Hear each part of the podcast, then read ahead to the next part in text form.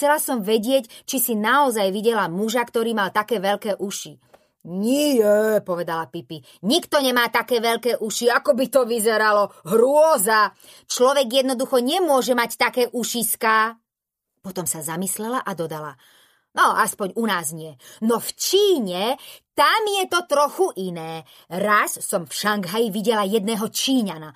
Ten mal také veľké uši, že sa do nich mohol normálne zakrútiť ako do kabáta.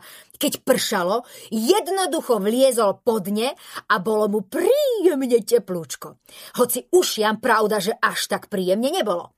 Ak bolo počasie veľmi zlé, niekedy pozval priateľov a známych, aby sa k nemu prišli schovať. Kým vonku zúril nečas, oni si sedeli pod jeho ušami a vyspevovali smutné pesničky. Mali ho preto veľmi radi. Volal sa Hai Shang. Mali ste ho vidieť, keď ráno utekal do práce. Vždy chodil na poslednú chvíľu, pretože si veľmi rád pospal.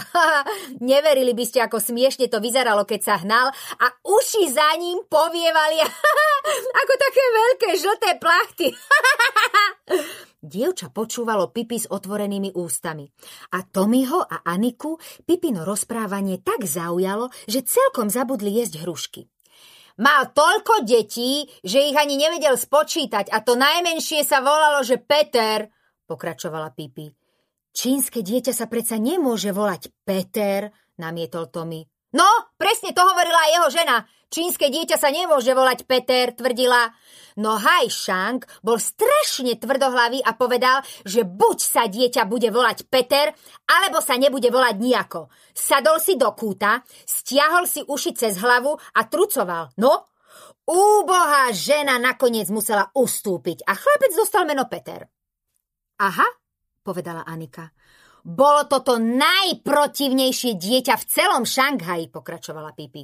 V jedení bol Peter taký prieberčivý, že to jeho mamu privádzalo do zúfalstva. Iste viete, že v Číne jedávajú lastovičie hniezda.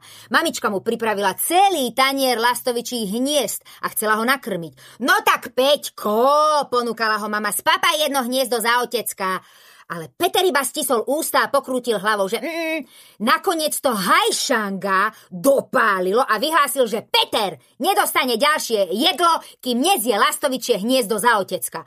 A keď Hajšang niečo povedal, tak to platilo. To isté lastovičie hniezdo putovalo z kuchyne na stôl a späť do kuchyne od mája až do októbra. 14. júla Petrova mamička poprosila muža, či by mu mohla dať fašírku, ale Hajšang neustúpil. Hlupošiny, povedalo dievča na ceste. Áno, áno, no, presne to povedala ja, Hai Shang, súhlasila Pipi. Hlupošiny, povedal. Nech chlapčisko prestane vymýšľať a hneď to lastovičie hniezdo zje. No Peter ústa neotvoril. Držal ich zavreté od mája až do októbra, chápeš? Ale ako mohol žiť bez jedla, čudoval sa Tommy. Nemohol, povedala Pipi. Umrel z čírej tvrdohlavosti 18. októbra. 19. ho pochovali. 20. vletela cez okno lastovička a zniesla vajíčko do hniezda, ktoré bolo na tanieri na stole. Takže nakoniec predsa len to hniezdo bolo na niečo dobré. Uzavrela Pipi veselo. Potom sa zamyslene zahľadila na dievča, ktoré vyzeralo veľmi znepokojené. Prečo sa tváriš tak čudne? spýtala sa Pipi. Čo sa ti nepáči? Hádam si nemyslíš, že som si to vymyslela, čože? No, len povedz. Pipi sa zatvárila výhražne a začala si vyhrňať rukávy. E, nie, kdeže, povedalo dievča vystrašene. Nechcem povedať, že klameš, iba, že...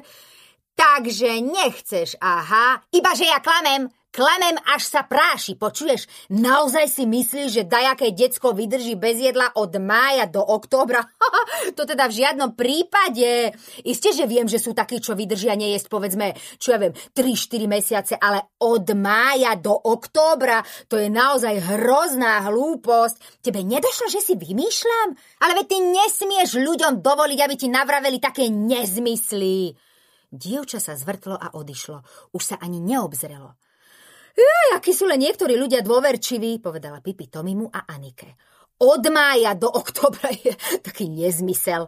Na to zavolala za dievčaťom. Nie, nevideli sme tvojho ocka, nevideli sme celý deň nikoho plešatého. Za to včera šlo okolo 17 plešivcov a viedli sa popod pazuchy.